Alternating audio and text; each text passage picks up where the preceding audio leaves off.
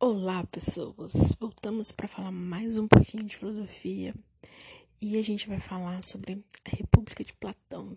É um livro que, ao meu ver, o mais importante para a gente entender o pensamento platônico e um dos mais importantes para se entender filosofia, para se falar de filosofia, tipo, leitura obrigatória. Não tem como você querer entender filosofia e não ler a República Bom, República foi um livro. A República, na verdade, me desculpem. A República foi um livro escrito por volta de 380 a.C., é, do original grego Politeia. Eu não sabia disso, descobri fazendo os estudos para poder falar aqui com vocês. Então, o original grego, na verdade, é Politeia e não é República. República é a nossa tradução. Mas continuando, claro que ia haver uma tradução, né? Não, não falamos grego, falamos português, que na verdade é uma língua latina. Mas estou devagando, voltamos ao que interessa. A República, ela é um livro que busca é, faz, dar uma fórmula é, de uma boa administração que, que seria uma cidade ideal em termos platônicos, né? Como você poderia, é, falando, é bacana falar de a República, porque a gente acabou agora de o processo eleitoral, terminamos o segundo turno, todas as cidades têm novos representantes políticos. Qual seria a República? No caso, ela seria uma leitura obrigatória também para todo político, né?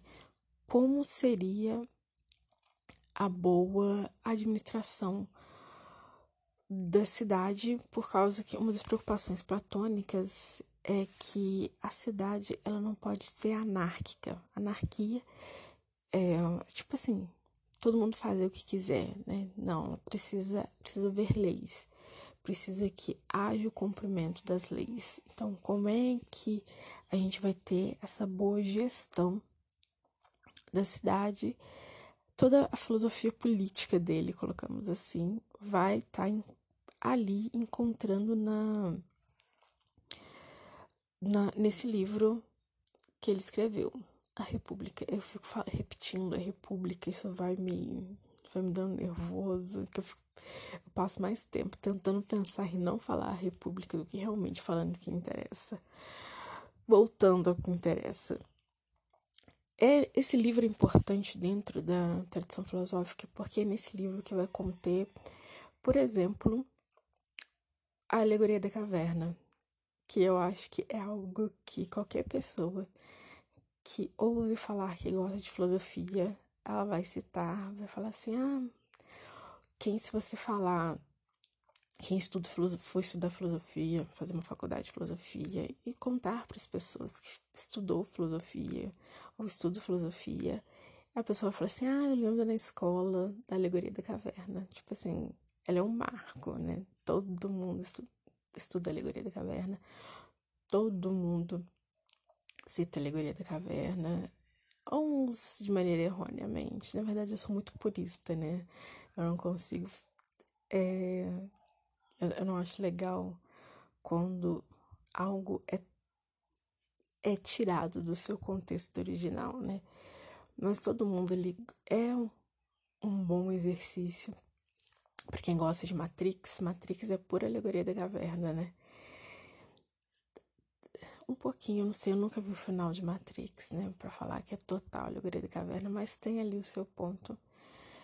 A alegoria da caverna ela é sempre citada para as pessoas buscarem conhecimento, né? Saiam da caverna, né? Na verdade, devia ser esse o nome do meu podcast, né? Saiam da caverna. Por causa que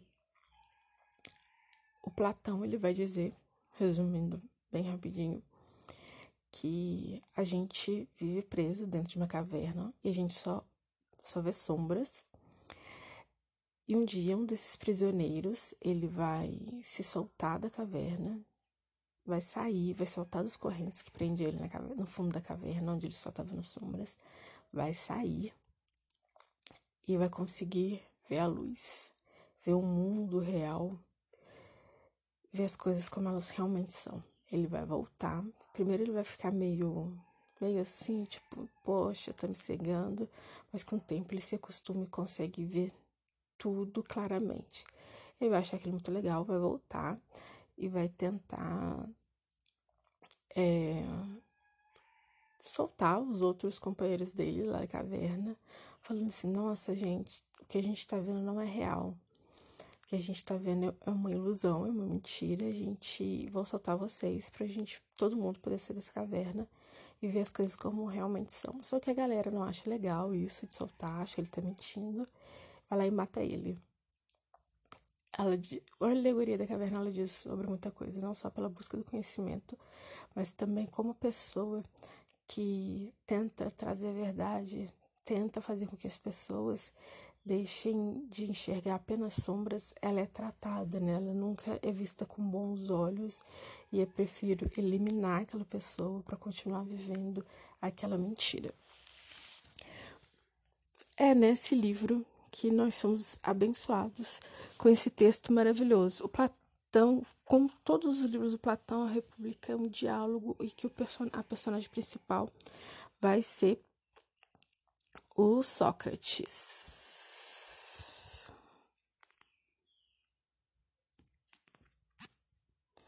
Ah, meu Deus. Me desculpem um lapso de tempo sem falar nada. Tive problemas no meu microfone e também tive problemas em parar a gravação.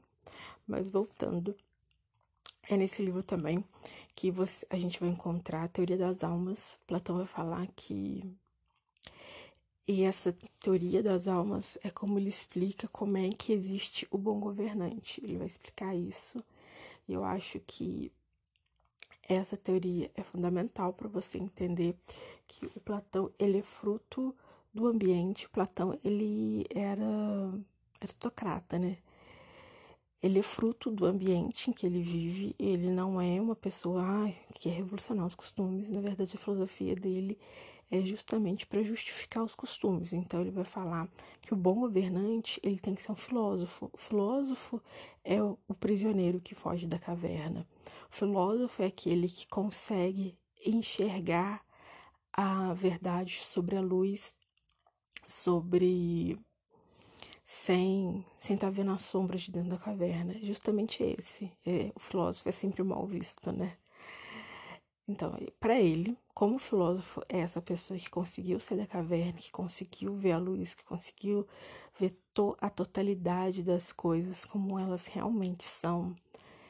Ele, ele deveria ser o, o político, a cidade deveria ser administrada por ele, porque ele é o único capaz de tomar boas decisões, porque ele é o único capaz de deixar, de alcançar a ideia do mundo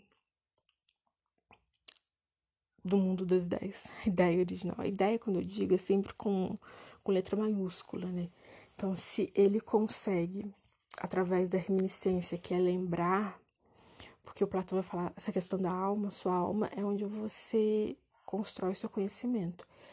A alma do filósofo é uma alma que vive na cabeça e ela consegue lembrar de tudo que ela viveu quando ela estava nesse mundo das ideias, quando ela a sua ideia de você era perfeita e não mais imperfeita. Ele vai falar que a segunda classe de pessoas que são cidadãos livres, mas que possuem algum emprego, que fazem alguma coisa, que é o artesão, que é o guerreiro, a alma dele vive no peito, vive na, na parte do tronco. Essas são almas que elas contemplaram um, algo suficiente do mundo das ideias. Não tanto quanto os filósofos, mas alguma coisa. Por isso que ela tem esse dom. Ela tenta, de alguma forma, repetir a ideia perfeita da coisa que ela fa fabrica. E é por isso que é um homem livre também. Essa pessoa é. Por isso que ela tem o um lugar dela ali na, na sociedade e é essencial para o bom funcionamento da cidade. E existe a terceira classe, que são os escravos. A alma deles vive na região do, da, do pubis, região íntima. E ele é um escravo porque a alma dele não lembra de nada do mundo das ideias. Ela caiu e não conseguiu, e ao cair para o mundo físico, ele não consegue visualizar muita coisa do que ela viveu ali. E por isso, como ela não consegue visualizar, ela não consegue lembrar. Então é por isso que o escravo é um escravo. É aí que pega toda coisa que o Platão ele não vai ser democrático e o Platão não é algo revolucionário, pelo menos ao meu ver. Porque ele vai legitimar a sociedade onde ele vive, ele vai legitimar a classe que ele está falando que essa classe tem uma alma superior, porque ela tem mais lembranças desse mundo das ideias. E um escravo, um escravo, justamente, ele tem que fazer esse trabalho corporal, porque a alma dele é uma alma incapaz de construir conhecimento apenas de fazer o trabalho corporal, porque na República também está inserido todo o conceito platônico de que o corpo só lhe traz mentiras. O corpo não é capaz de construir um conhecimento adequado e verdadeiro, porque ele é sempre enganoso que a gente deveria abrir mão das coisas aprendidas pelo corpo e sim é, valorizar o conhecimento racional. Só uma pessoa que pensa que, que tipo assim, é legal, tá ok. O conhecimento, o lado racional, é o que só o que está na nossa cabeça. E no caso que a gente consegue relembrar do mundo das ideias, é que vai realmente construir um conhecimento de verdade. É, lembrando que o Platão, ele, como eu disse, ele era da, da oligarquia, ele era da, das classes, uma classe abastada, ou seja, ele é rico.